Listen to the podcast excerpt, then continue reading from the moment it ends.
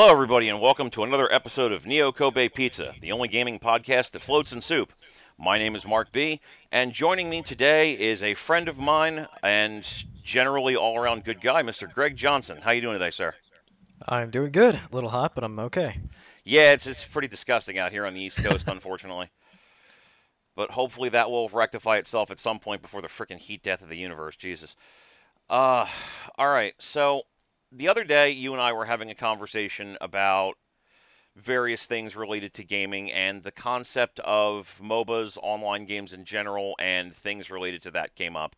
And when I had mentioned that I had had a discussion on the business side of things relating to gaming in general and D L C and whatnot, you had mentioned that maybe this might be something we could work with as far as the M O B A and online communities were concerned. Right. And, and I, I think it raises a question of, are, you know, essentially is gaming trending towards every game that comes out have to be a, an esport capable game? Yeah, and it's, if you had looked at gaming, at least a lot of the popular games in this past year, it kind of shows that trend to a certain extent, where if you're not making weird little indie games, you're trying to make something that's cashing in on the expansion of esports, which is weird. Yeah, I mean, it seems like it falls generally into two buckets. You either have the, the esport push or you have the, the D L C push, or sometimes both. So um, a lot like le- games like League of Legends are esports and D L C pushing and uh, things like that. So yeah, it's it's kind of gotten me to a point where recently I found myself going back towards retro gaming and kind of, kind of I guess when things were a bit of a simpler time, and it made me curious and think like, oh, I wonder if other people kind of feel, you know, the same way. Yeah, and I mean, you can kind of sort of see why that would not be the worst idea from a developer perspective. I mean, okay, esports has been pretty successful in the past couple of years. Um, StarCraft two is a huge deal for Blizzard, clearly. Uh, Evo was just on E S P N, and that had to be a huge deal, not just for the fighting game community, but for fans of Street Fighter five, Capcom, who had seen Street Fighter five sales start to stagnate. There's there's definitely got to be money in that market, but it's just weird because as of three, four, five years ago, you couldn't make a competitive game that was just a competitive or just an online game, and now it seems like a lot of games are specifically trending in that direction. Right, they're they're developed with trying to be an esport in mind. Like, so you have a game like Overwatch, for example, where clearly that's what they had in mind. And, uh, you know, to a lesser degree, Hearthstone, too, like, clearly was trying to push that avenue. Um, so it's, and it, I don't think it's necessarily a bad thing. I, I think, you know, it's it brings people in to, to you know, the, to want to be doing gaming, and it expands the audience. But at the same time, it does kind of make you feel where every game you're expected to play it as an esport. Oh, yeah, and it's, just look at how many games in the past few years we've seen that are doing this sort of thing. Overwatch, Battleborn, Titanfall, and that's not even getting into the M O B As. Just off the top of my head in M O B As, you've got League of Legends, Dota two, Heroes of the Storm, Smite, and Paragon. Really? Do we need five M O B As at this point? Is I don't know. It's I'm tempted to just start this as the, the question of the podcast is, what the fuck? But I guess the, the simpler question is, is this sustainable? I don't. I think H O T S is an example that it's it's not sustainable, right? Because you have a pretty, I think, an enjoyable game. I enjoy it. I think I know the question a lot of people ask is, why does it even exist? But I think it, part of the reason why it exists is that Blizzard was pissed off that this is something that was built using our framework. You know, it was, it was originally a Warcraft three mod that made the original Dota game, and then I kind of expanded into the M O B A genre, so they felt that they wanted a piece of their pie. I, I get that aspect of it, but at the same time, the way they've approached, Blizzard's approach esports in general, they haven't exactly been great at it. Um, whereas, you know, Valve had their approach where they basically just threw millions of dollars of tourney money, and then Riot has had a, an iron grip on the tournament scene too, so they already had a disadvantage going into it. And I've seen the criticism for H O T S is that there's almost like a uh, elitism. There's already elitism as there is in, in M O B As, but League players basically say they won't play H O T S because it's too easy, or you know, you're a noob if you play it. So it's got a lot of things kind of going against it. Well, I mean, it's inter- it's interesting too. Like as you're talking about H O T S and everything associated with that, because it seems to me, just from looking at it, I didn't know this at the time, Activision Blizzard actually filed a lawsuit against Valve over the Dota trademark, which kind of seems to have inspired the release of Heroes of the Storm, so your supposition that they did it because they're pissed off at Dota doesn't seem like it's far off at all. Well, yeah, I mean, there was talk of, of that for, for years where they tried doing a, a loss. I know they tried multiple times in the past, and I think they just kind of gave up on it. Because, I mean, really, if you look at the texture models, if you played... I don't, did you play Warcraft three? I did. Okay, so, I mean, if you look at the texture models of Dota, they're basically Warcraft three characters. Like, you you can... Anyone who's played that game could look at it and be like, this was taken from... War, it was inspired from Warcraft three. League, to a lesser extent, um, they, they kind of took a more creative approach on most of the characters. Uh, but yeah, I, I could see where Blizzard's frustration would be. But on the flip side, again, Blizzard didn't have the, the forward thinking or the foresight to say, hey, here's this really popular mod we have that was fan created. We, we there could be something here. Then that's kind of their loss. I mean, you, you give your fans a, a tool to create mods and games. There's a chance something is gonna you know take off, and that's what happened in this case. Oh, absolutely. And it's the first time I was introduced to Dota in any capacity was through a coworker who one day while we were all working on an evening shift had brought in his laptop and was playing it, and I was like, that looks like Warcraft three. He's like, it's a mod called Defender of the Ancients. And I was like, okay, I've never heard of that before, but it looks interesting. And then a year later, I'm like, wait, Dota is actually a thing that, like, lots of people... What the fuck? All right. Yeah, and I, I think, you know, going back to the whole esports thing, M O B As are exciting games. I mean, you have very fast-paced combat. There's so many different characters. There's so many different team comps and, and things that can happen. The meta shifts and all that good stuff. So it makes for an exciting eSport game. Uh, StarCraft two, same same deal. Uh, it's fast-paced. There's big battles. Like, it makes for a good eSport. And I guess part of my frustration with this conversation initially was, does every game need to be like that? And if you look at real life sports, which is really what they're trying to mimic with this whole esports thing, is that same feeling of you've got it, you have the pros, you know, aka your teams that you're supporting. It's it's very there's there's similar parallels there.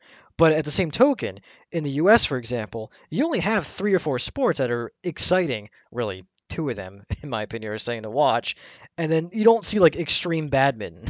Or extreme tennis. Like, yeah, tennis exists. Like, it's a professional sport, but no one's lying around the block to see it, at least in the U S. I get there's Wimbledon and all that. But you see my point. Like, I think that gaming developers need to look at genres and say, let's just leave the genre for what it is and not try to make it an esport and let everything else, you know, kind of thrive organically.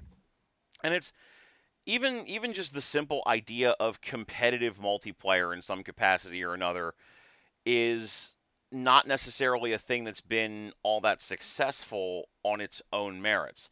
Like, you would see games where people three, four, five years ago had said, okay, a standalone single-player game can last X amount of time and it will generate X amount of sales. And ideally, we would like to create these games also with some online multiplayer, but online multiplayer games, taken on their own merits, didn't do very well. Like, you would see a, a Mass Effect two, or a Dragon Age, or a Fallout four, and they would do five, ten million units, and that would generally be successful. And then you would take the few games that maybe wouldn't stand so well on their own, a Bioshock two, a Dead Space two, um, or sorry, Dead, Dead Space three in this case, and you would tack some degree of multiplayer onto them. Actually, no, both Dead Spaces. two had a competitive multiplayer mode, and three had online co-op. And you would start seeing these single-player exclusive games that were getting multiplayer tacked to them. But then when people tried releasing multiplayer exclusive titles, especially on the consoles, with something like, say, M A G or Evolve, the, the games fucking tanked. Nobody wanted a game that was entirely online only, and the sales suffered for it. Yeah, and I think, I, I know exactly what you're talking about, where it's like back, you know, ten, fifteen years ago, multiplayer was an afterthought. And a lot of games that were multiplayer became popular. GoldenEye is an example of this. It, it was never even an intended focal part of the game. It was the campaign and story-driven. Now, I, I think part of the reason why games like M A G failed was simply because, one, the, the online infrastructure was complete garbage. I mean, if you bought it on P S three, you you weren't going to play that. I mean, I remember my cousin picked that game up, and it was just, the, the lag was so bad that it was really not doable. PlanetSide is another example of like an online multiplayer game that uh, the original one did well, but the release, from what I understood, struggled out of the gate. I think they recently did an update to it that made it a little bit more palatable, but in general, I don't think it took off that great. Now, again, though, I think that you're seeing the switch of that. Like Battlefield, Star Wars Battlefield, that came out, didn't even have a single-player campaign. It was online only. Yeah, and it's... multiplayer. Yeah, Titanfall and Battlefront were both really considered to be failures insofar as the public perception goes, but let's be honest here. They made their money back and then some. Both games moved somewhere around ten million copies. They made their cash. It's Titanfall failed because nobody bothered to do anything with it long term. It, it's one of the fastest games I've ever seen that from launch people immediately stopped talking about it, which was just amazing to me that within a week nobody was saying anything about Titanfall, nobody gave a shit about it, but it moved ten million copies somehow, so it, it don't care, it got paid. And Battlefront is a game where no matter how much money you made off of that, if you as the publishing house had to come in and say, I'm sorry that this game wasn't what it was supposed to be, you fucked up. That's the beginning and the end of it there. But then Destiny, The Division, and Splatoon, which were all games that are pretty much exclusively online games, though Splatoon has a mild single-player mode to it, are considered to be successes in some capacity or another, and they're all online exclusive as well, or mostly online exclusive. Successes, but they've all received huge amounts. I'm not, I haven't played Splatoon, but I know Destiny's received a lot of criticism. I play Destiny. I, I've done all the high-end rating and all that for quite some time. And I mean, I'm on the wall even picking up the next expansion because of the fact that, like, you're paying... This is a whole other conversation, like, the D- I guess what D L C's starting to become. You, you buy the base game for sixty dollars, then you buy the expansion packs, and the expansion really consists of reskinned weapons... Uh, maybe one raid, which the last one didn't even consist of a raid, um, that they released, Taken King, and uh, it's just been, I don't know, I, I I don't know what they're really what the end game is. They're, you're right, they're they're selling, they're making money, but you're paying more and more for less content that we would have gotten ten years ago, which is kind of interesting that there's really no protesting with that. I mean, there is, but yet people still spend the money and buy it.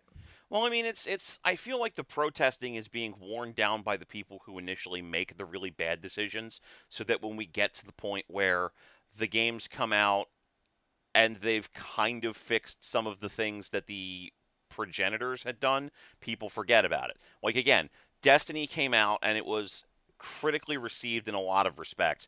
People couldn't get nearly enough loot that they would want off of drops from enemies, and you had people attempting to look for infinite respawn caves in order to just try and get some type of loot that was worth anything. Uh, the level structure was criticized, the amount of post-game content was criticized, and they fixed Destiny over a period of a year to get it to a point where it's it's the game it probably should have been at launch. So then games like The Division follow up on that, and they're like, okay, what are all the things that Destiny did wrong?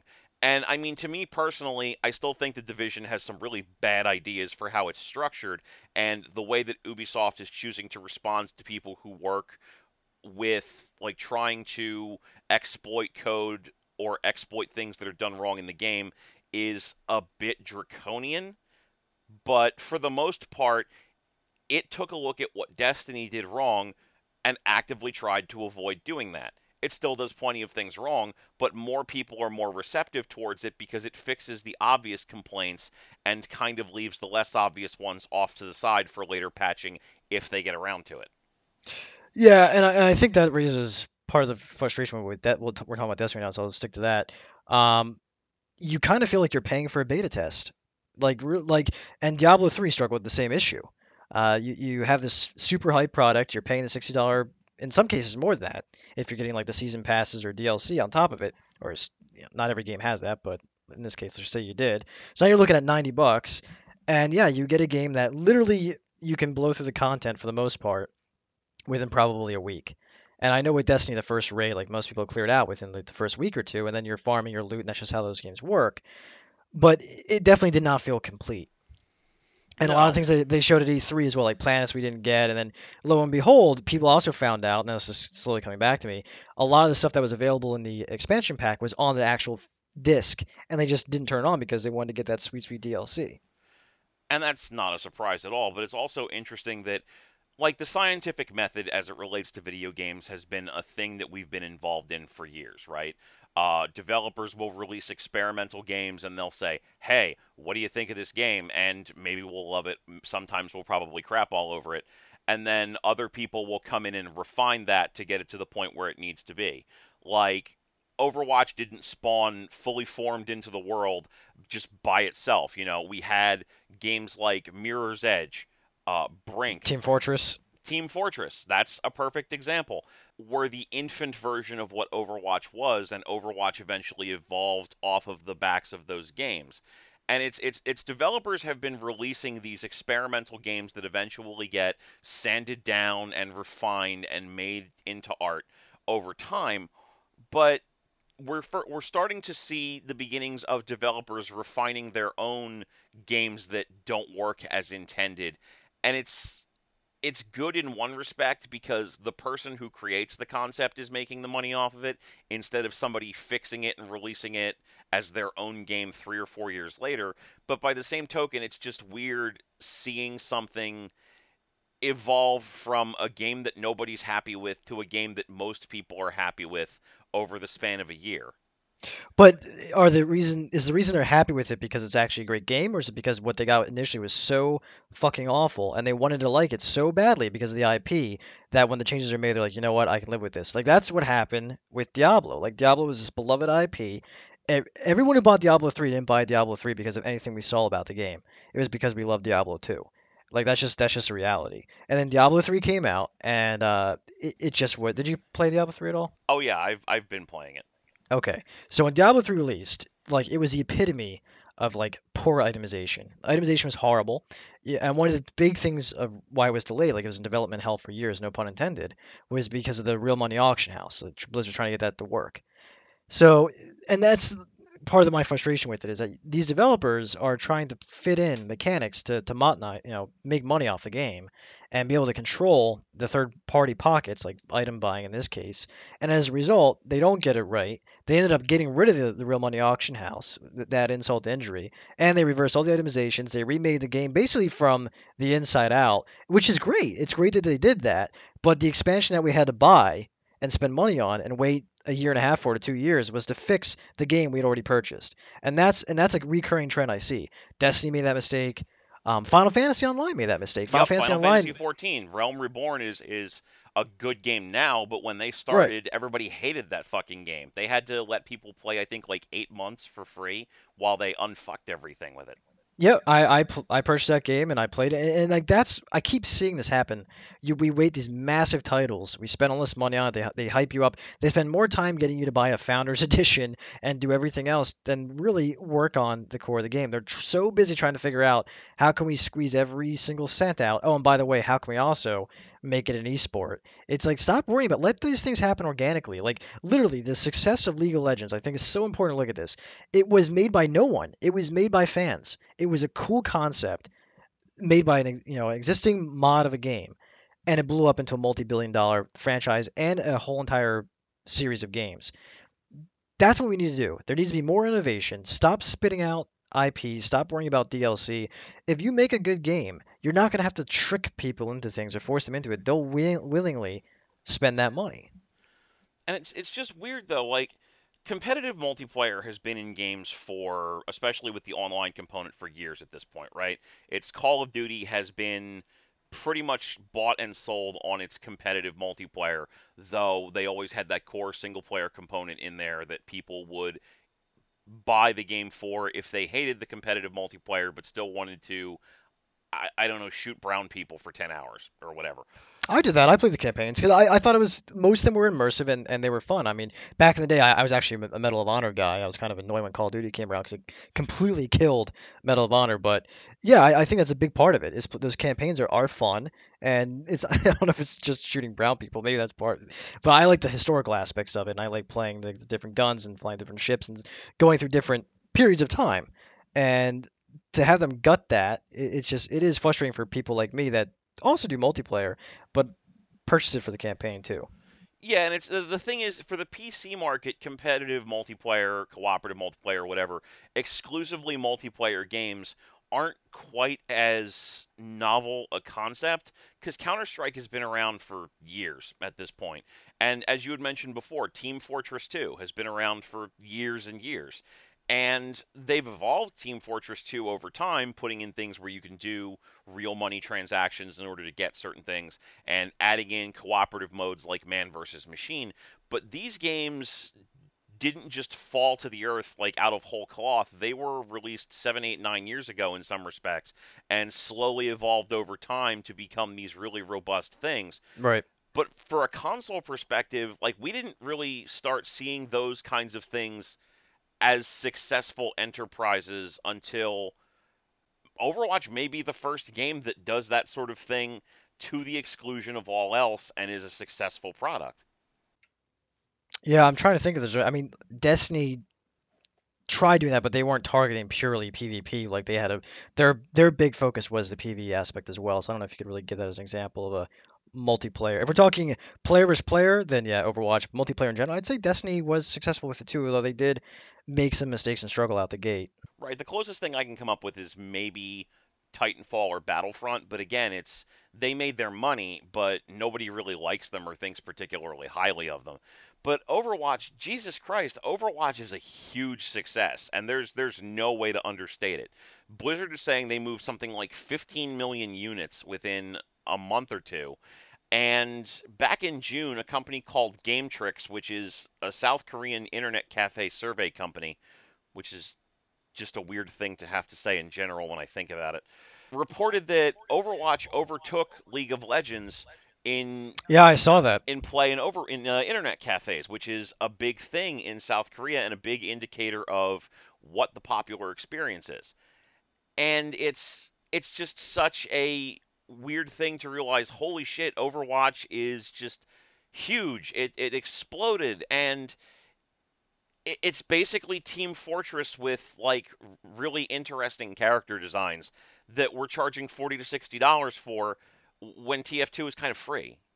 Yeah, and I, I hear what you're saying, but I think why most people are okay with it is that they came right out and said, again, like, we're dealing with a generation of gamers now that some of them probably have grown up and all they know is the console season pass, P C D L C gaming. That's all they know. So to them, they're not really necessarily getting ripped off. It's like, oh, you, you get the game, you get free access, or in some cases you pay for it, and then you play, you know, you pay as you play. Whereas we are still begrudgingly doing that. So I think where I'm going with this is Overwatch came out and said, hey, you know what? You're going to have to pay the sixty dollars price tag. However, you'll get all heroes up front for free. And so the masses are like, oh, that's that's freaking amazing. They're going to give us all these heroes for free. Whereas if you've played any game historically, it's like, well, that's how it always was. But now it's like you've consumers are expecting to be ripped off, and they're almost like thankful that they're not going to be. So there's less complaining. And the D L C aspect, it's not Overwatch is not pay to win. There's no X P boost like in other games. Um, it's it's literally just you get skins or aesthetic emotes or things like that. So I think those aspects is why you hear less criticism of paying the full price for the game, and also the fact that they've said openly when they patch, you're not gonna have to pay D L C for that either. You know, we've seen a few new heroes come out. Uh, no new maps yet that I can think of off the top of my head, but we haven't had to pay for those. So I think those concepts together is why it's been accepted a little bit more. Yeah, it's just we've gotten one new hero so far in Ana, and um, a new game mode with the, the Lucio ball, which most people are just comparing to Rocket League, which is what it is. It's exactly like yeah. Rocket. It, it it is basically Rocket League with Lucios. Yeah, different different people are having different responses to it. Like, most of my friends have said, oh, they think it's great, we should try it. And most of the people I see online think it's fucking trash, which is okay, whatever. There, there is one thing I will say about that, though, that you just reminded me of. So the Lucio Ball came part of their Summer Games event, right? Which is cool. They, they, they really, no one's really expecting it. It just kind of came up out of the blue. And uh, there's loot boxes. And for those of you who don't know, like, the loot boxes is where you can get the D L C items I was referring to. You can either get it through Uh, get, every time you gain a level in the game on your account, you can earn one loot box, or you can purchase it with real money. Now, you can also, for character skins or emotes, use the gold currency that you earn in game, also through loot boxes, to buy individual skins or emotes that you want for characters that you really like to play. What I know ch- immediately where you're going with this. Yes. So what they changed with the Summer Games was that you can buy Summer Game loot crates, like you always could. You can earn Summer Crate loot like you always could from playing the game. However, you cannot buy the individual skins or emotes that are tied to this event, which is, what does that tell you? They want people to be buying these crates because they want that sweet American flag draped McCree. And I, I think that I did see the kind of the first pushback on the game to where I, I know Jeff Kaplan, who is their lead developer, had to make a post and say, you know, we're not going to change it. Essentially, we're just going to stand firm. We want there to, I think the, uh, if I can remember correctly off the top of my head, the excuse they used was, we want some things to be rare and exciting for players. Um, but we'll keep an eye on it, and then you know when we get to the Christmas, I'm sure, or Halloween, or whatever they do next. Um, they'll they'll see if they want to change it. But that that that to me, that's a little bit like teetering on the line of shady business practice. To you know, are they really trying to make it rare? Do they really care about that, or they just want people to buy these loot crates? Oh yeah, and it's the thing is is like this is not a new conversation. Um, I had this conversation with uh, Jonathan Widrow a couple of weeks ago, uh, talking about D L C practices and whatnot. But I've been seeing this particular conversation come up with Overwatch for pretty much since it was launched, uh, thanks to Mister Jim Sterling, who originally stated he did not like the ability for people to be able to pay money for the loot boxes because, frankly, from his perception of it, the, the way that the loot boxes worked was absolute garbage because it's, it's almost impossible to get aesthetic items that you might actually want. And as somebody who's played, you know, a, a good amount of hours of the game, I can kind of agree with that because I ended up having to buy like a, a D rank skin for Mercy, the character I predominantly play as, because I got nothing on the P C or on the Xbox One, which is just confusing. It, it is definitely. I, I'd be curious to see what the algorithm they use for the loot crates are because I I I played a lot. Like my accounts, like I think like level one fifty, which is I'm sure not close to some people that are hardcore, but I play more competitively as well. I've gotten a lot of loot crates. And I probably for each character have like, I want to say like, if there's fifty, I'll just say I have twenty-five. I have half for each. And a big reason why I only have half for each is because I'll open up a crate and you get four or five items and three or four of them are duplicates. And I think to myself, like, how is that possible? Even earlier on, I would get duplicates when there's like so much content available, not just for those characters, but there's like a hundred avatars you can get. You know what I'm talking about? Those little avatars you can change to. Mm-hmm. Like, like the odds you get fifty percent the seventy-five percent dupes in those crates, I, I don't get that. No, I don't either. And the thing that really is interesting to me, I don't know if this is valid because Photoshop is the thing that exists on the internet. Let's let's not pretend otherwise. But I've seen a picture going around where Blizzard had made a change to their description of the game mechanics as far as loot goes. And I'm looking at it now. The original description, again, supposedly, I, I can't validate that this is correct because Photoshop exists. But originally it said, quote, loot boxes have a chance to contain credits you can use to acquire any specific cosmetics you want, unquote. And then was changed recently to say, quote, loot boxes have a chance to contain credits that you can use to acquire many customization options, unquote. Which, which kind of makes me wonder, if that's true, and if that's a legitimate thing that was changed, did they specify that that way and then realize the, the pure opportunity that they had for profit and change it after the fact because they just realized that that was an option? Or is there something a little more insidious going on here? Did they create that specifically with the idea of bringing players in and then change it knowing that they were always going to? And I want to give Blizzard the benefit of the doubt, but then I remember the auction house, and I'm like, hmm. Yeah, they made a ton of money off that. That I don't even thinking about the auction house makes me like ill to my stomach. It just like because they, they literally designed the. I'm gonna go on a Diablo three rant. You just basically like, triggered me. That's fine. But like basically they designed and developed the game around the auction house. Like Jay Wilson came out and said it. Like, Mister, I'm, we're gonna double it. And what I mean by that is that, so the way the game worked when you were leveling, um, Diablo two, the whole point of Diablo two is getting sweet legendaries, okay? So legendaries were the best items that you get in the game, set items as well. In Diablo three, set items and legendaries were completely, they were, they were worthless. And most characters use uh, yellows. Yellows and uh, blues if you're really, you know, if you weren't in endgame yet. And when you finally hit endgame, you're going to the Torment difficulty. The loot, it was like playing an M M O. You had to like farm Act one to get this gear, and they, they basically made items horrible because they were worried, according to Jay Wilson, that people would just buy the best stuff off the auction house, be able to hit end game too fast, and then they would stop spending money because they achieved it too. So they basically put in this like slow progression curve intentionally for profits, and then designed the game around like having shitty items on purpose. That is horrible design. And then that insult to injury, Act one, the better items were in Act two, but you couldn't get strong enough. I don't know if this, if this like will be clear enough to people, but basically you couldn't progress the next stage of the game with the items you had without purchasing items off the auction house. Like, it just wasn't possible. Like, you were gated in Act one based on the item level, because uh, items were scaled off item level there. So let's say monsters were able to be defeated with an item level of sixty. I'm just simplifying it.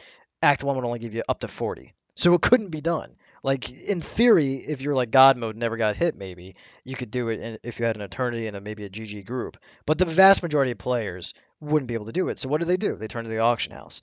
And that that was the insidiousness of, of Diablo three. It was just horrible. Like, no one played that game to play yellows. They they wanted legendaries. That's what R O S fixed. Like, they added brand new legendary affixes. Legendaries were end game again. They added cubing. They added a ton of content. And I do not fault them at all for that. They've done a lot to revitalize the game. But that business plan, one hundred percent, revolved around the auction house. And I think they lost a lot of confidence in people after that.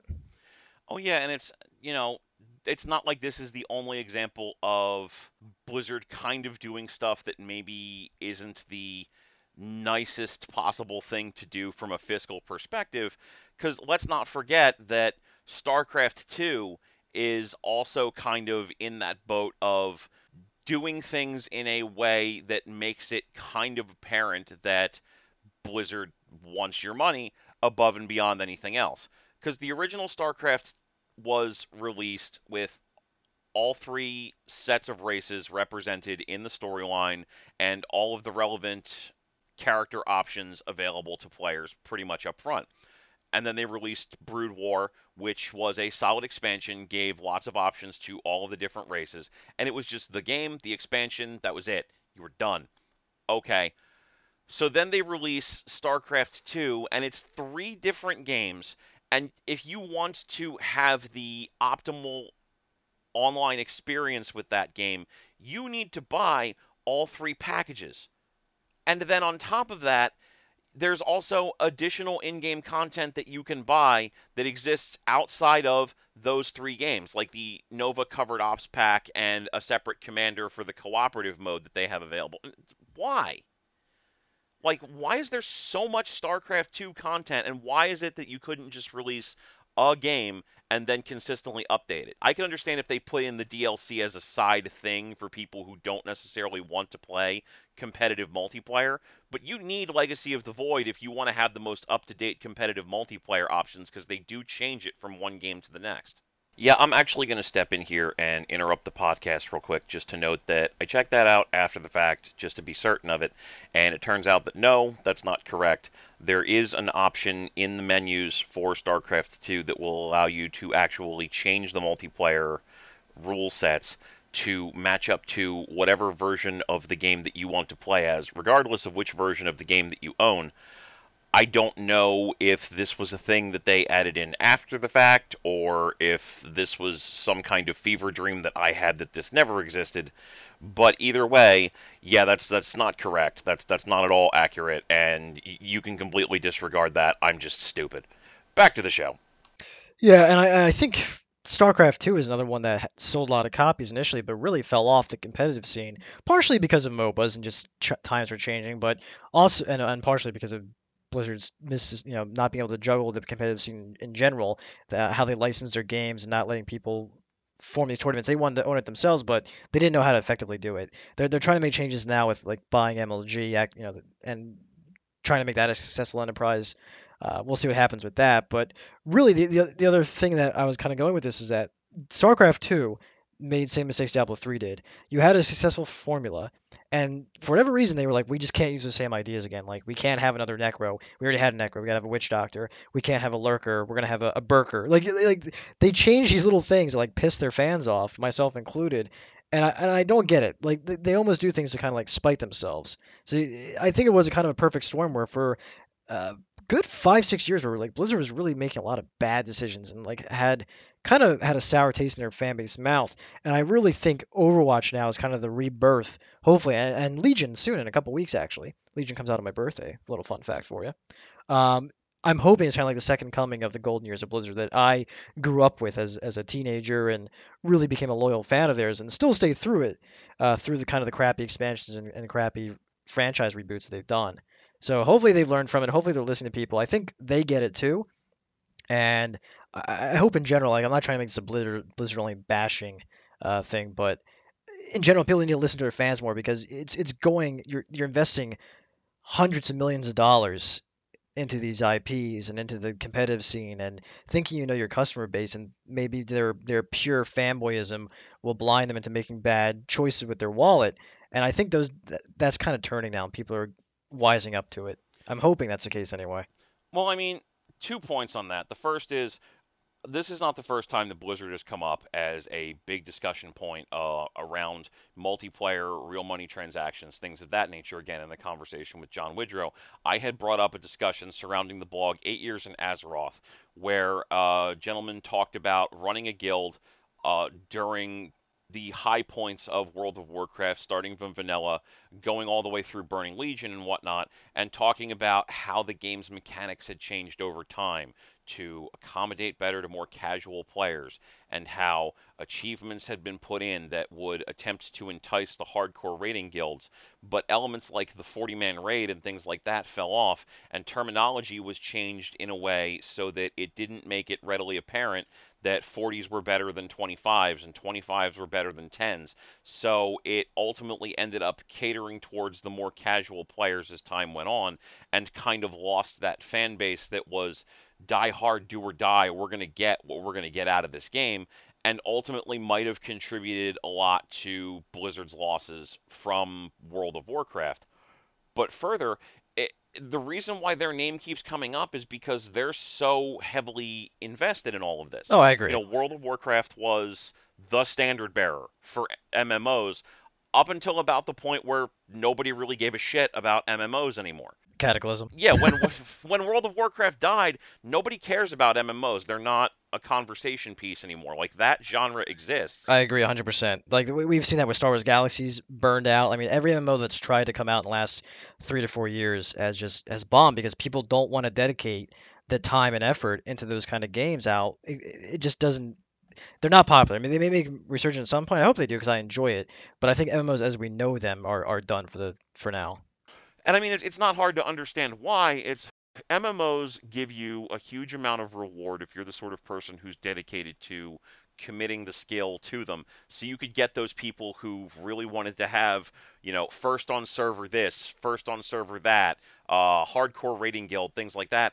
And M M Os have kind of gone the way of the dinosaur in that. Like Final Fantasy eleven, when I picked that up, I invested a real-time month into that game, and I retired from it as a level forty-five paladin because I didn't want to deal with all of the bullshit associated with getting my character up to level seventy. And Final Fantasy fourteen, I spent an overall month, but not real time. Real time was probably two to three days, and I got my character completely leveled up, leveled up to fifty, and going through post-game content to get the extra equipment before I personally realized that M M O post-game content is just not for me. But it, it's that time difference is huge, and people would play in vanilla in World of Warcraft and pound, pound, pound their way through the content, and now they give you a fucking token if you buy the expansion pack that's upcoming Legion that just gets you to level one hundred. Yep. Yeah, and I mean, I know I, I played day one since vanilla, and I can remember, I think I had about, oh, I want to say like fourteen, twelve to fourteen days playtime um, when I when I hit cap, if I remember correctly, and now you could do it, God, in a, in a couple of hours, like maybe six or seven hours, if you have like the recruit a friend or uh, heirloom gear to, to help you level up. Unless, to your point, you do the token, that's an option too. Like what they've done historically for the last, I want to say, since uh, Mister Pandoria, if you pre-ordered the next expansion, you would get a token to upgrade uh, the character. Not only upgrade the character, but also max out two professions, which that's a huge time sink too. So, and, and, and there's it's it's kind of like a fine line between, because part of the joy of M M Os is that you put in the time, you put in the hard work, and now you've got you know, you have the, you've reaped the rewards and you get to show off to the thousands of other players.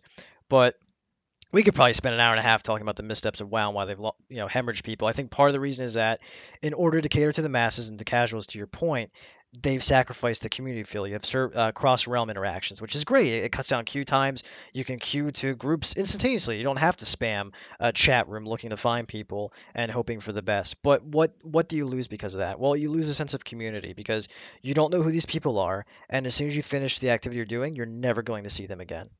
And and for me, like that, what kept me logging in every day and pounding out for years back from vanilla to really Wrath of the Lich King until I took a break in Cataclysm was I had a set group of people that I was looking forward to playing with. We had our realm, we represented our realm, and I think that's really gone away now. Like, it's not, doesn't feel the same. I think people talk about that. Part of it's probably nostalgia, but I think part of it too is just how accessible everything is. You have that instant gratification of a high-level character. You have, you can jump into an L F R. Uh, for those of you who don't know, is looking for raid, which is like the entry-level raid point. But really, it's, you can seriously sit there and be A F K while twenty-nine other players play the game for you, and then you collect your loot. And then they wonder why people unsubscribe. Well, that's because they hit end game in the matter of seconds, and then they grinded out all the gear as far as what they're going to be capable of, or motivated to do anyway, because as far as they know, they can't differentiate between normal, heroic, and mythic. Why, and why should they? They've got their, their purples. So I, I think that's a big part of why you see the fall off. And at this point, what's driving people back is probably more uh, story-driven Uh, and content-driven of that aspect, as opposed to the, the mechanics of the game that really haven't changed much in the last twelve years. Yeah, and if, the thing that's interesting to me that actually ties it back to the concept of where all of this competitive multiplayer is coming from begins and ends with the idea of defined, clear structures that show who is the best in World of Warcraft versus what people are starting to gravitate towards in gaming as a whole. To to also tie this back a bit to the ludonarrative dissonance discussion Matt Yeager and I had uh, a week or so ago. It goes like this. People love... There are two different groups of people. People who are going to be closer to the ludology side of things and people who are going to be closer to the narratology side of things. Narratology-focused gamers are going to love BioWare games or Undertale or games where the narrative is strong. Okay, they're not part of this conversation, but it, it's good to know that they exist. Ludology-focused gamers are the motherfuckers who are going to spend twenty hours practicing a bullet hell shooter and are going to entirely grade their gaming experience based on how complex the systems are, how rewarding they are, how rewarding the difficulty is, and so on. We've started seeing a trend toward a lot of people loving the idea of Nintendo hard games. Dark Souls is a perfect example of this. It's a game that, to this day, I am still fucking baffled that it was a Game of the Year candidate and winner for a lot of sites. Oh my god. Th- thank you for... I don't think I've actually had another gamer admit that thought process. I purchased that game based on the hype, which I admit, in hindsight, I should have done. I think it was like an Amazon sale they were doing, but I paid it for like twenty bucks. But anyway... Put the game in, I, I, I think I lasted ten minutes. I got to that first fucking werewolf, and he, like, just fucked fucked my shit up. And I'm like, this is this is horrible. And the U I was bad, and itemization was bad. I, and again, I played for five minutes. I'm sure people are probably going to be mad at me, but I, I just didn't find it enjoyable. And a, a big part of why those Nintendo games were so hard, again, we talk about developers making decisions, they intentionally did it because they could only fit so much in those cartridges. The games were short. They had to, fi- they had to find a way to make the games last longer. And the way they did that was by putting in broken mechanics.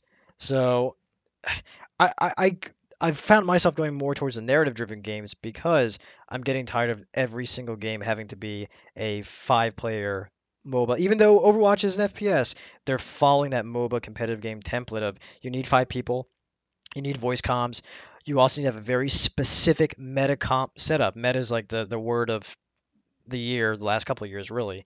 And I'm kind of just getting burnt out and sick of that. Oh, yeah, and it's... Like, me personally, I love Dark Souls. Not going to pretend that I don't. I think that the franchise is great. But I love From Software games. And I've always loved From Software games. And they make the games that they want to make, even if they're broken and fuck-handed as hell. Uh, again, referring back to the conversation I had about the Soul series with Jay Rose, that franchise is, is Nintendo hard on purpose. And I will never understand how it got as popular as it did, even though I love it, because... Loving something doesn't mean that you can't appreciate the fact that it's not for everyone.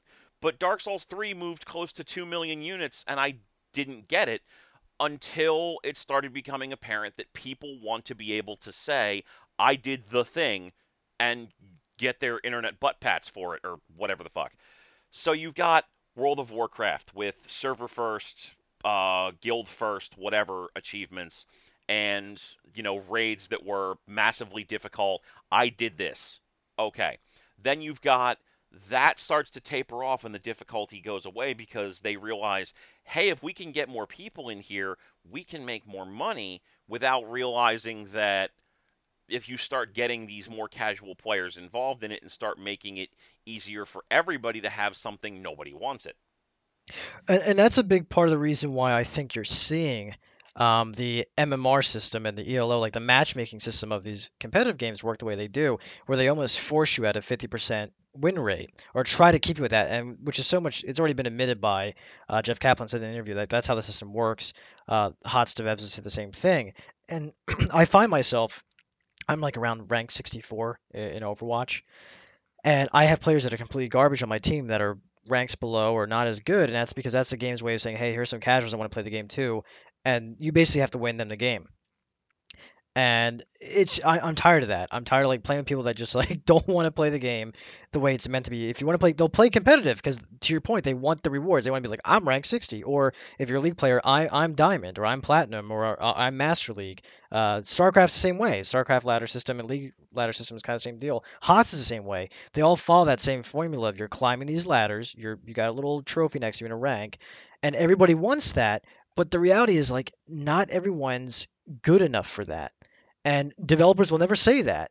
They never will. They're like, well, if you're bronze, it's so it doesn't matter if you're bronze, but no one wants to be bronze. So everybody wants to be the high, as high as they can be.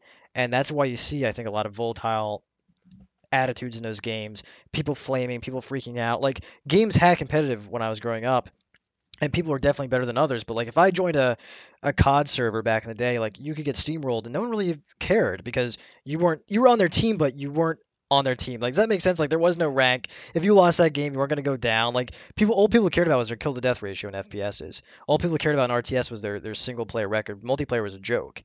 So, I, I, I we're being forced in these comps, and I think that developers are geniuses and figure out a way for good players to carry bad players with this whole fifty percent formula. And it's it's frustrating. I definitely see players that should not have the ranks they have, whether they're paying for E L O boosting. That's a whole other conversation because that, that's also running rampant in all those games. Um, I don't know, but it's just I don't and I don't really know if they can curb it either. But the M M R is definitely, I'm not a fan of it for H O T S, and I'm not a fan of it for Overwatch. Okay, so I have a rough idea of what you're talking about with it, but just What is what is E L O? What is M M R here? So so M M R and E L O. So what the game does is they have an algorithm that looks at you as a player and says, you are this good, and we're going to assign a numeric value to it that represents how good you are. Um, in a game like H O T S, they you, you typically, like a beginner player would have like a rank of fifteen hundred, whereas when you start to get to like two thousand plus, you're okay. twenty-five hundred means you're experienced. three thousand means you're very experienced. thirty-five hundred or higher, you're pro level. Okay, and this is a value that you can't see as a player, but it happens behind the scenes. There are websites out there you can go to, like H O T S Logs, Overwatch Pros, that aggregate using the formula and your wins loss. They they pull all your data. And then they translate and goes, here's where you would be. Blizzard's not telling you this, but this is where we see you are. And that's uh, how they match you in these games. They match you with people to try to even out the M M R on teams so that it comes out to an equivalent number. Just how like Overwatch, you notice that players are like different levels, like their ranks, mm-hmm. and they try to like even the ranks out. Same concept, just behind the scenes in like games like League and H O T S, they're looking at M M Rs. Plus the rank that you're in too, like it factors in all those things. Um, So what you can have happen sometimes is that you have a player who's five, six hundred M M R points below you, but when you take all the teams together and all the players add them together, they average out to an equivalent number, supposedly. But you always are in a situation where typically someone on the team or two people on a team are pretty far below where the rest of the team's curve is. And and that's what I find, and that's kind of where I was going with it, where like there's a lot of like not great players. You eventually escape from that, but in order to escape from that, where like you have players who literally just don't know what they're doing, you'd think it'd be like in the gold and platinum tiers, but it's not. It's more like you literally have to be in the top one percent of the player base to start having decent multiplayer experiences. So, all right, now I have not gotten into competitive with Overwatch. I'm just not skilled enough, I don't think, to do this sort of thing, and I rely almost exclusively on playing a support unit because I'm just, I'm not good at shooting people. I'm sorry. It, it's just a thing I'm terrible at. All right. That having been qualified, I've played enough Call of Duty to look at that and to see how the numerical values kind of spread out there. But yeah, as you said, it's in Call of Duty, for example, you're only responsible for your own metric. If you lose that game, you might lose out on the experience points you'll get from it, but who gives a shit? It doesn't impact you as a player. You still get your K D R, you still get whatever rank ups that you get when you get to them. It just makes it take longer to get to your first or second or third or fourth prestige. Comparatively, in, say, online fighting games, if you do a ranked match, you are only responsible for getting your rank up. If you beat the other person, your rank goes up. If you don't, it doesn't. So it's it's in those games, it's personal achievement, personal satisfaction, personal reward. In these sorts of games, from the way that you're explaining it, it sounds like not only is it a team-based effort to get to where you want to go, but the game kind of, in its own way, seems like it maybe kicks you in the dick for being good to a certain extent. It, it kicks you in the dick for being good, and basically, in order to climb, and I, I want to clarify too for, for people listening, I'm speaking purely from a solo queue perspective. You because you can do two things: you can either queue as a team, or you can queue solo. Um, but I, the vast majority of players don't have four other people, five other people sitting around wanting to run these matches. So for myself, I just do solo because a lot of my friends are casual gamers, and uh, yeah, what happens is that you, typically. you were in the middle or the higher end. I've I've never been in a situation where I'm the lowest rank in a game that I can think of. So, and, and it also, again, it factors in a lot of things like win streaks and all the above, and it really tries to bring you to a fifty percent win rate. It's trying to equalize you around there, and so for you to really separate yourself from the pack, you have to single-handedly, it gets to a point where you have to single-handedly win games uh, to climb up past, you know, where you are currently sitting at. And that's just how they're designed, and I'm not a huge fan of it. Like, it's doable, but it, it does require you to really carry the team or and play a specific role in those. Like, you'll never be able to do it. Like you said, you mentioned you play support. Good fucking luck ranking up to top tier. If you go to like the Overwatch top tier ranks right now or HOTS, every single person at the top, I would venture ninety-nine percent of them are going to play assassins where they can ca- like where they can carry um or or pure damage dealers. And that's because you have to do that to be able to win the matches. Right, so it's it's support is going to be a useful function and everybody needs it, but if you want to actually get anywhere, fuck you, play Reaper. Yeah, if your team's garbage, you're just healing people. Your healing may be amazing, and maybe your healing could theoretically carry the team per se, but if you have bad damage dealers that don't know how to prioritize properly, you can heal them for days. You're just delaying the inevitable, which is a, a team wipe. So, so yeah, that's and that's the same with MOBAs too. Like, the MOBA players, they don't necessarily main support or defense heroes or uh, flex. They'll typically go pure, you know, hyper carries. Okay, so with all of this discussed, the the there's a lot of things that make this just seem very convoluted and complex, but these games do still make their money back, and part of it has to come down to the idea of getting that recognition, getting those rewards, getting that, oh, I achieved this or I achieved that metric. But another thing probably comes down to the conversation that we had to, that initiated this, which is the idea of people kind of sort of think they're going to become the next esports superhero. Yes. And uh, if you go to the WoW forums right now, I promise you, you'll find a post saying, looking to form a team for BlizzCon. And I, I swear to Christ, every player I talk to, even if I was trying to find like a team um, that wants to push ladder, but realizes that we're not going to be going to any tournaments, every single one that I would find in HOTS um, or in Overwatch thinks they're going to be going to tournaments. And I don't, it, it's almost like in this, like they feel like they're losers if that's not what their ambitions are, which I find really interesting. Because I think, I, I don't know if it's because they really do idolize. I'm, I have a hard time personally watching the competitive matches and really like getting behind a specific team or player. And maybe that's just a problem with me. I just can't connect with it. Like, and I grew up with competitive players I really respected, like uh, Grubby in Warcraft three. I respected the hell out of him, and I think he's a good player, but I never, like, followed his scene, if that makes sense. I never really followed team scenes. Like, I'll watch competitive games. I've I've gone to many BlizzCons. Uh, I've watched, I've enjoyed, I've had fun, but I really didn't have anything in there emotionally if people won or lost. But I do for real-life sports, and so it may, it's it's odd that I can't get that connection. But yeah, it's people definitely do feel, I think, that they're going to be the next big gamer, and they treat it as such, even though their skill is really not there. And they don't, I don't know if they don't have the self-awareness um, or the for, you know the foresight to see like really what is involved with that, how very few people achieve that, and even when they do, they, it's really hard to maintain because of how hyper-competitive uh, the scene is. But I, I don't know. It, it is definitely, I, I, I don't know if I would call it a phenomenon, but it's definitely a trend that you see with gaming and with streaming as well. People that think they're going to be Twitch and YouTube stars. Oh yeah, and this is this has been going on for years and years at this point. Like, remember uh, back when webcomics first started? Uh, what was this like back in the early nineties when the internet first started becoming a ubiquitous thing for people?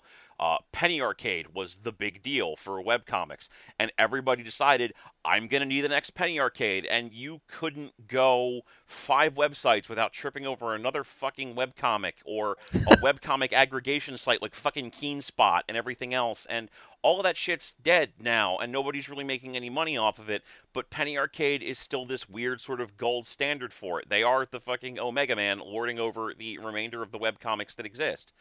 Or with streaming, as you said, PewDiePie. And Felix is a decent enough guy. He he's really deluded about the fact that he thinks that him saying bad things about games aren't going to destroy those games to a certain extent, because he doesn't really get that he's super famous, relatively within the confines of internet fame, but everybody wants to be the next PewDiePie, and to the point where you see stories about people getting addicted to drugs because they're trying to do whatever to compete. And with the ubiquity of streaming services, to the point where they're built into your consoles, and the tools that you can use now on P C are easier than they've ever been, It's it's everybody's competing to be the next PewDiePie, to be the next multi-million dollar streamer, when it's next to impossible. And, and the thing that really confuses me too is, like, I get the gaming industry, they're, they're smart. I give them credit. Like, they may get burned every now and then and called on their bullshit, but they're they're following the same formula that's already been done. I mean, think about when you were a kid, or, or if you if you weren't into sports personally, like kids in your class that would buy Uh, that famous baseball player, football player, and put the poster on the wall, and they played Little League because that's what they wanted to emulate. They they wanted to emulate their heroes.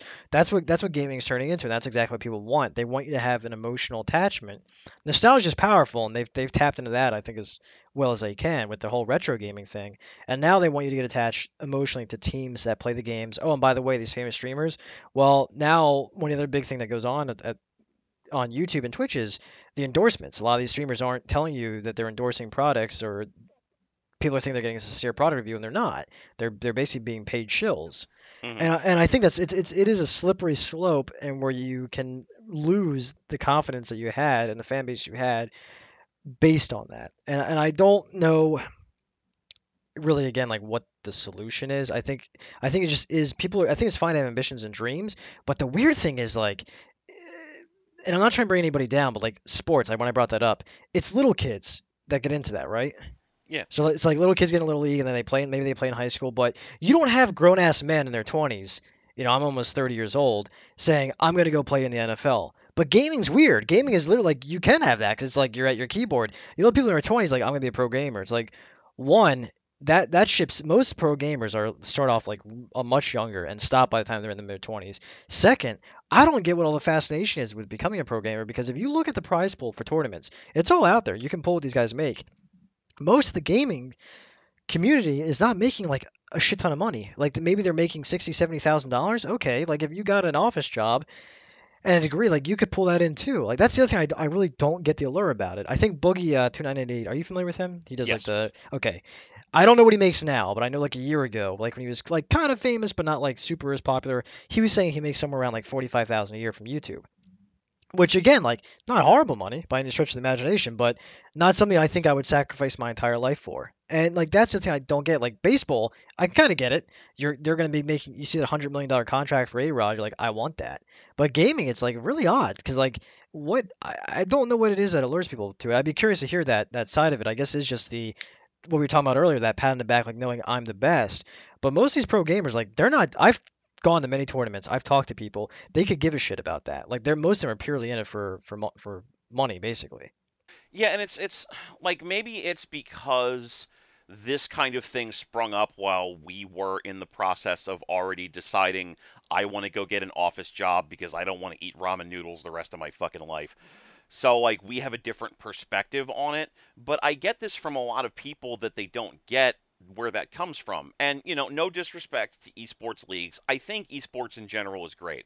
I love the fact that Evo was on E S P N. I love the fact that esports are becoming a legitimate thing. But, like, I make more than most of your traditional esports players now, and I can't even begin to imagine the idea of playing a video game sixteen hours a day to the point where yes. it's no longer fun and only playing that game. Like exactly. I, I did the G V N Live podcast with Robert Hubbs, and we had Long Island Joe on, who is a notable fighting game community member. He's not, like, one of the super top-tier famous guys. He's not like Daigo Umehara or what have you. But he's he's notable. And in Evo, he was the only U S player to rank in the top ten, which is a big deal for him. And I asked him about it. I was like, you know, what do you do here? And he's like, well, I play Street Fighter to the point where it's not fun anymore. But he still works a fucking regular job. Yeah, and I, I can totally relate to that. I mean, that's how I was in in, in WoW. I, I was in a high-end U S top twenty guild. I was actually sponsored. We had sponsors, you know, I got a free mouse and keyboard. Woo! And um, I stopped doing it because we had, there's rules, okay? There's contracts you sign, there's rules. You have to play X amount of time, you have to stream amount of time. It's not a picnic. And it got to a point where, you know, a cool new game would come out. I want to play. It's like, oh, I can't, because I have to log on at six p.m. Eastern and play till two a.m. to get the new raid content down. Like, it's it's a huge, huge commitment. I mean, they have my credit from that, because you really are giving up everything for this game. And the other aspect is, in some cases, depending on the game you're playing, like, you go to, you ever heard of, like, the gamer houses? Yes. Yeah, so you, you go to this gamer house, you're with a bunch of other dudes that you may or may not even like, and then you have a, a manager who's handling everything, and it's like, I I personally don't get the allure. God bless the people that want to do it, but what's odd is that it's almost like, I'm all for esports growing, too. I think it's a great thing. I'm I love this this hobby, this industry, whatever you want to refer to it now. I want to see it continue to grow, but it's almost like if you don't like the esports games and like that structure, you get flamed by the community, and that I find really odd. And it's like, why can't we just accept the fact that there are pro gamers? That's what they want to do. That's fine. That's their prerogative. But not every single person who plays these games has to have that same mindset. And if they don't, they're basically ostracized. Like, that's that's the issue I have with it. And that's where the whole P C Master Race conversation, I think, comes in, and, and console. But even though console is trending towards that, too. You have the Call of Duty tournaments. You have Halo. So, I don't know. Everything's kind of shifting towards that. Yeah, and it's it, here's, to bring it all back, from what we've discussed here, I feel like the answer to the question of, is this sustainable, is almost certainly not, just because we've already seen these patterns before, and we've talked about several of them in this recording, and none of them played out particularly well. And, and I don't know, I, I think the thing too is that, is anyone really looking for sustainability though? Like, if you look at the gaming crash in the eighties, all companies cared about was, games are popular. Let's print more games. Fuck quality. Push them out as fast as we can. And then there was oversaturation of poor quality games. That's what caused the crash. The movie industry, you know, I know where this is gaming, but it's very, there's very there's a lot of parallels and similarities here. You, you see the success of the Marvel franchise. One of the big things in the news right now is Suicide Squad. And you have D C just trying to push out these superhero movies, and they're, instead of making it their own, they're trying to fit a formula that was successful and make it exactly the same. And really, no one's being innovative. We get a ton of sequels in gaming, ton of sequels in movies, because people are afraid to fail, because these are no longer, um, you know, a couple million dollars, a couple thousand dollars to produce. They're in the hundreds of millions of dollars. And I, I think you have to almost stop making these triple A, multi-hundred-million-dollar games, just kind of go back to where you were, because a lot of the games that we talked about, where they stem from, they weren't even made by the developers. Again, like, League of Legends was a freaking mod that the players thought of. You mentioned Counter-Strike. Counter-Strike was a mod from Half-Life. Mm-hmm. Like, like these these are all things that, like, people figure out what's fun. And then I think what companies need to do a better job of is embracing their, their fans. Halo tried to do that a bit with the Forge, like experimenting, but that wasn't a whole different game type. And then kind of empowering or hiring people or whatever. Nostralis, uh, are you familiar with that with WoW? Like the whole no drama. No. So basically, for people that wanted that vanilla f- WoW feeling that we discussed earlier on, there was a website called Nostralis where you could download emulator of private WoW server. That have oh, that, yeah, I heard about that. That have vanilla WoW. So I think that's why you're seeing things like that happen, and fans are kind of taking, trying to put the power back into their hands, because, like, these gaming companies just don't seem to be getting it. I think Blizzard, again, is coming out of the, the haze that they're in somewhat. I'm hoping so, anyway. I know they have a new Diablo game in the works. Uh, I'll be interested to see what, what's going on with that. Maybe there's an announcement at BlizzCon, but I don't think we can sustain these just esport, MOBA game. Like, it's just, it's getting to be too much. I don't think it's sustainable. Um, I think it can still be enjoyable. I think it should still be supported. But I don't. I think right now we're just we're we keep chasing trends and then missing out on other opportunities. That's my view on it. Right, and it's, on one hand, like, the, the, the gaming crash of the eighties isn't as comparable to what's going on now, just because a lot of the problems also stem from the fact that none of the people who were making the consoles on which these games appeared were actually making any money off of the third-party games, because they never bothered to put any controls in place to make sure that people who developed for their consoles had to pay them any kind of money, which was a lesson that Nintendo learned with the Nintendo Seal of Quality, which became the Nintendo Seal later when they realized that they were letting through games that were nowhere near quality products. But that's an entirely different conversation. But on the other side of things, again, that was uh, the discussion of triple A gaming needing to scale back a bit was a conversation that has come up before, where we don't need everything to be a triple A game. A lot of the most successful games that have come out in the past couple of years have not been triple A games. Like, look at games that won awards for two thousand fifteen. Undertale, Her Story. Rocket League. Rocket League. Not triple A games. Hugely popular, innovative, interesting. Not triple A games, and they more than made their money back. It's, we don't need every game to be this sixty dollars triple A D L C and microtransaction-laden content fest. It's, games can just be good, but not necessarily the most technically viable.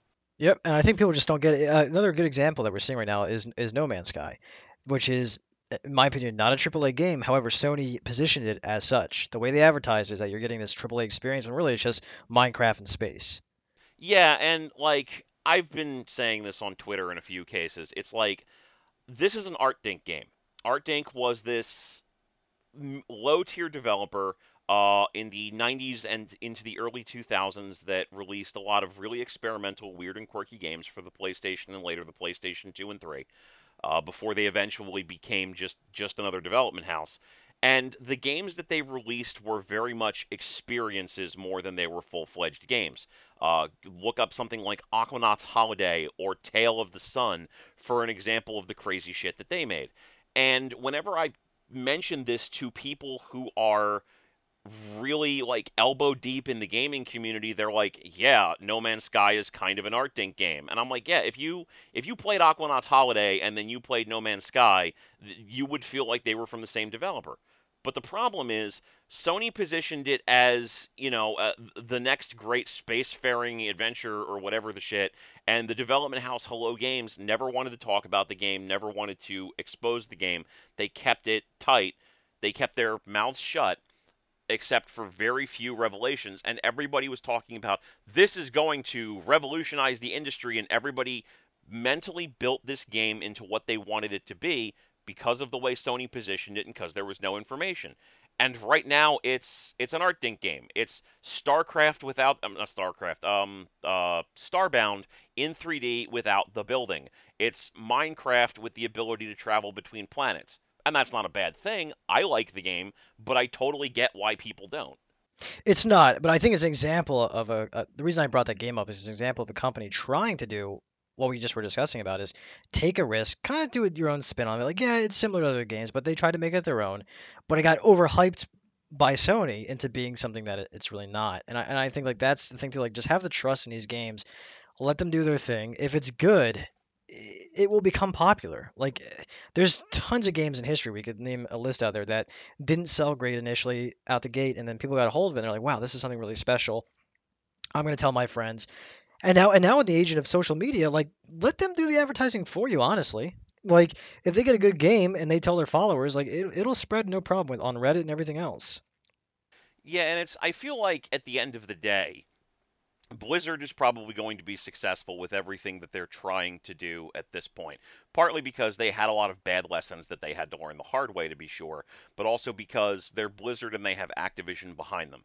Overwatch made all the fucking money, and they will take all of that money and they will dump it into H O T S until they can make H O T S at least a top three game that is, in its own way, tournament viable.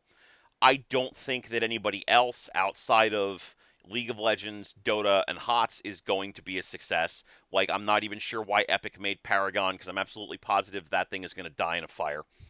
And what's, what's the other one? Heroes of Nor- Newsworth or something like that? I forget the name of it, but that's the other one that's like a semi-popular M M O.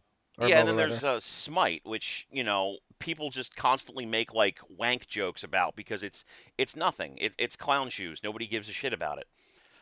And it's it's. I feel like we're already starting to see that player burnout, that that that lack of player interest, because Battleborn and Overwatch were positioned as competitive products, and Gearbox Software is a known commodity in the gaming industry. Not always for the best reasons. Randy Pitchford is kind of a piece of shit.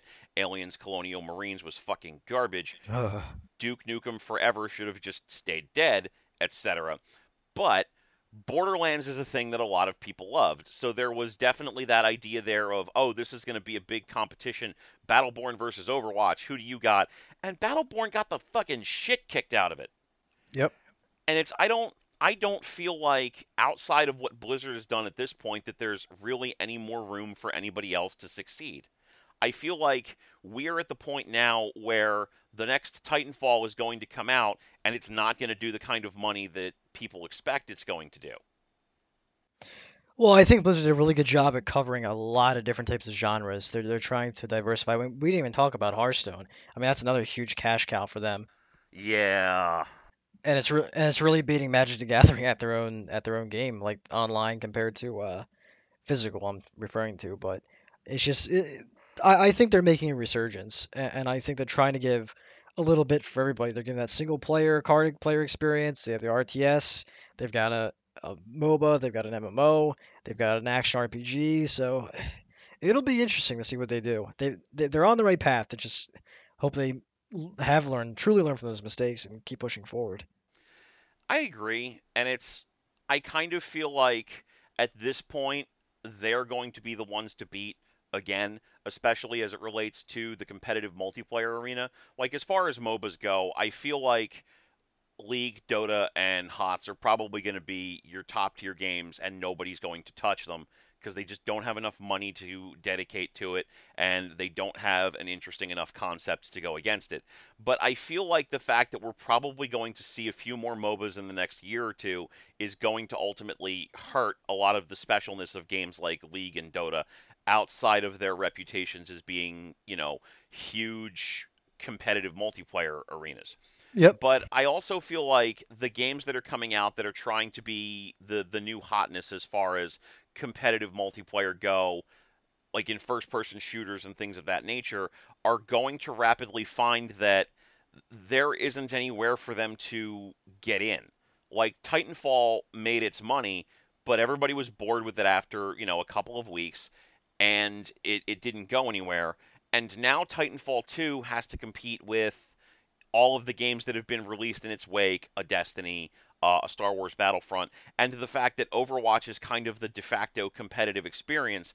I feel like Titanfall two is going to be that line of demarcation where we start realizing that players are just not going to invest more money in the new hotness, because they've kind of found the thing that's going to carry them for six months or a year or whatever, and they don't give a shit about a Titanfall two or whatever other game that comes out that's trying to compete in that market space, just because there's too much of it. Well, and and there's this is another thing to think about too. A lot of people I talk to that play League of Legends, one of the things that, even though they tell me how much they hate it and complain about all these different aspects, what keeps them going back is that they've invested a shit ton of money into the D L C. They've built they've built out the different characters, they've got runes, they've got skins. So that's another really, really important aspect to keep in mind, is that the financial investment that are being made into these games. And I think that's also going to be what limit people from switching over to the new HOTS. Like, what brought people to HOTS is that you had an existing I P of characters that people loved, and that helped. But to your point, a brand new MOBA coming out that's following a D L C pattern, g- good luck to you. Because, like, right now, like, League is still huge. Like, I most times if you go to Twitch, they're still the number one game that's out there, and the other ones kind of fluctuate between either, like, Hearthstone or sometimes WoW or Smash Brothers, whatever is popular given that time, or a new title release. But at their core, I think you're still going to have the same big players for the foreseeable future. Yeah, I definitely feel like we're kind of getting to the point where they're they're reaching their apex across the board. There's no major franchises that you can attach this sort of thing to to try to make the buck off of it, and everybody kind of loves what's on top right now. I just I feel like in the next year or so, we're going to start see that slowly pan downward. And it'll be interesting to see if people keep trying to invest in it hand over fist like they've been doing, or if everything's going to kind of peter out and somebody's going to look for the new hot thing. And more importantly, if these sorts of games are going to continue to be sustainable on their own merits, or or if they're going to go the way of the rhythm game, where they just quietly peter out and become just another genre that nobody gives a shit about so much. Yeah, and I kind of hope too, like from a, a streaming perspective in competitive esports, I'd like to see less of like you and I streaming, which is what Sony tried pushing and Microsoft tried pushing. Like, I I don't get... We kind of need to give up the the illusion that everybody's going to become a, a professional streamer. I get that's what they're marketing. I know we, we touched on this topic, but just to kind of expand on that, I think what would help it thrive is, like, right now, if you go to Twitch, you're going to find thousands of channels of gaming that probably no one's watching anything except two or three channels that are really driving that viewership, right? It's it's a, it's the flagship streamers. Just just embrace that. Call for what it is. Make it so where you have to have a special partnership or whatever, and that's how you're you're a big time streamer. And just have your your core people, and then eventually other people can come up through the ranks. But right now there's so much crap and garbage that it's like hard for someone, I think, that wouldn't be into it to just suddenly want to be into pro gaming. It, it's like literally turning on your T V and you have an N F L game on one channel, then you flip it and then you have like a local league of adults playing football. Like, why, why would you want to watch that? Oh, you absolutely wouldn't. And it's, I mean, I personally enjoy having the ability for people, for streaming to be available to everyone. I really do.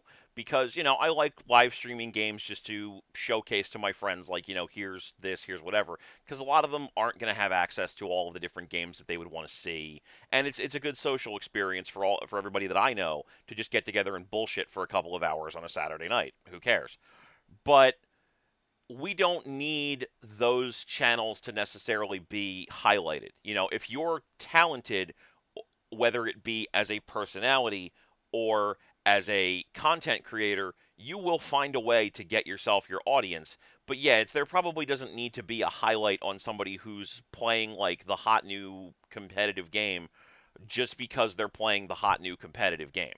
Or just differentiate it. I mean, just have a section where it's like, here are, here are pro gamers and here are casual. Like, I, I don't know. I think right now everything's kind of clumped together. And it's kind of like companies said, you know what? Here's these tools. Have at it. If you blow up, congratulations. You make us money. We don't care. But there's no quality control. I mean, you can go to Twitch right now. All you do is you click the game, and then you get spam with streamers. And I think that's where the illusion of anyone can become this comes from.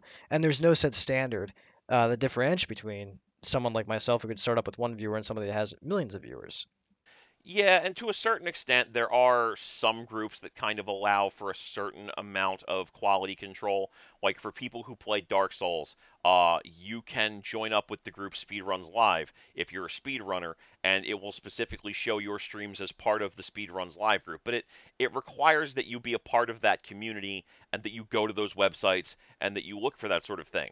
I do agree that there should be a certain amount of options available within the services themselves to allow people to tag themselves as, I'm a casual player, I'm a, a professional player. And then if you're a professional player, maybe you have to provide some kind of credentials or some kind of association to the group that you belong to, so that if you're somebody who's just interested in esports, you can just go look at the players who do esports, even if you don't know their names, because they're associated with this known group or that known group.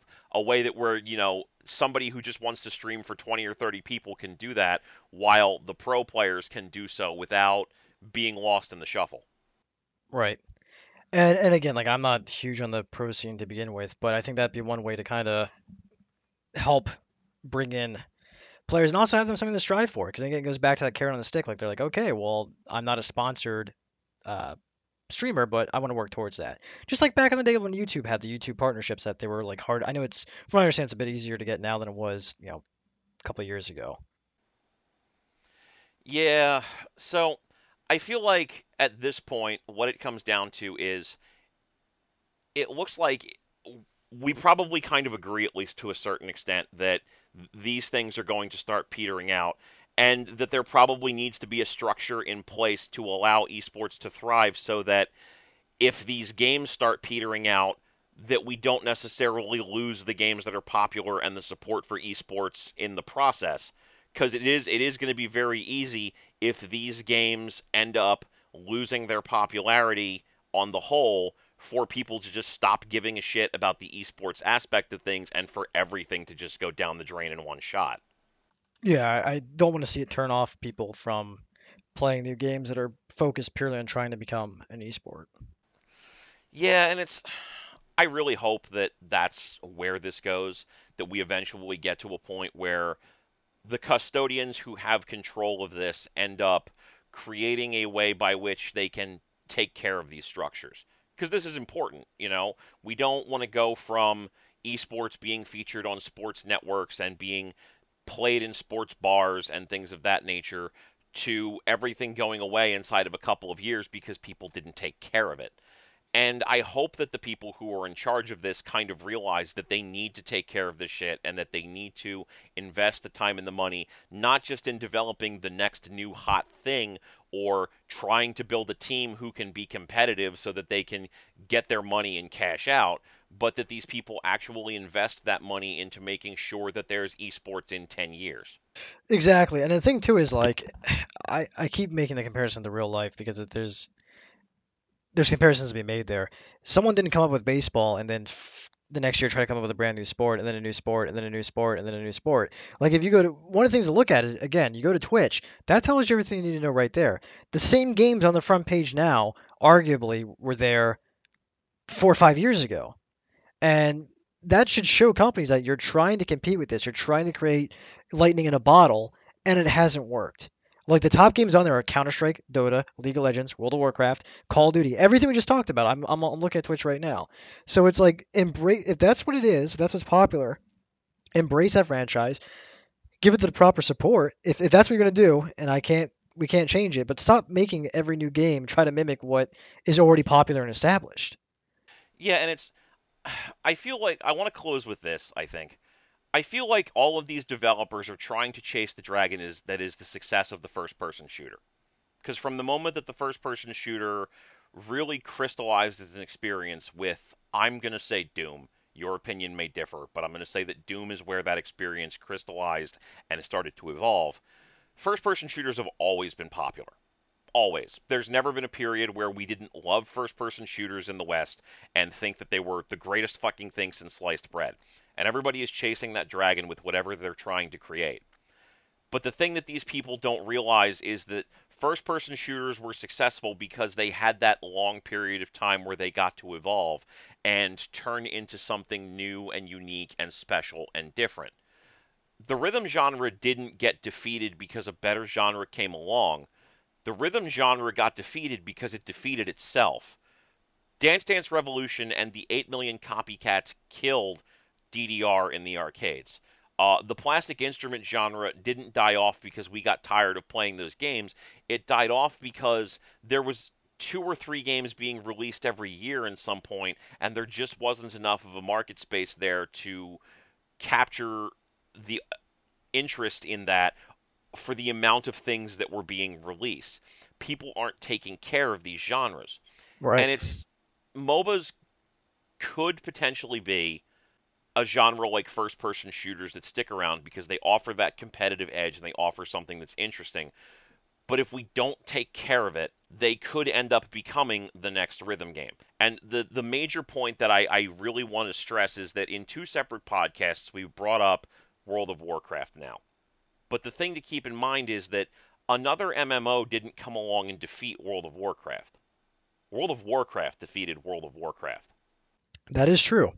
I feel like that's as good a place as any to wrap up, just because at, at this point, the best thing that we can probably say here is, I hope somebody learns a lesson from this, but history has shown that they may not be the case, but you can be hopeful on it if nothing else. But uh, I, I do want to say thank you to you, sir, for uh, joining me on the podcast today. I, I do very much appreciate it. Oh, thank you. Happy to be here. Uh, so... Join us next time when our podcast will be ten games that are ripping off Rocket League. Wait, fuck, really? No, I'm not talking. Never. Fuck that. Anyway, uh, everybody, thank you for listening. This is Mark B. Staying safe, safe out there, junkers.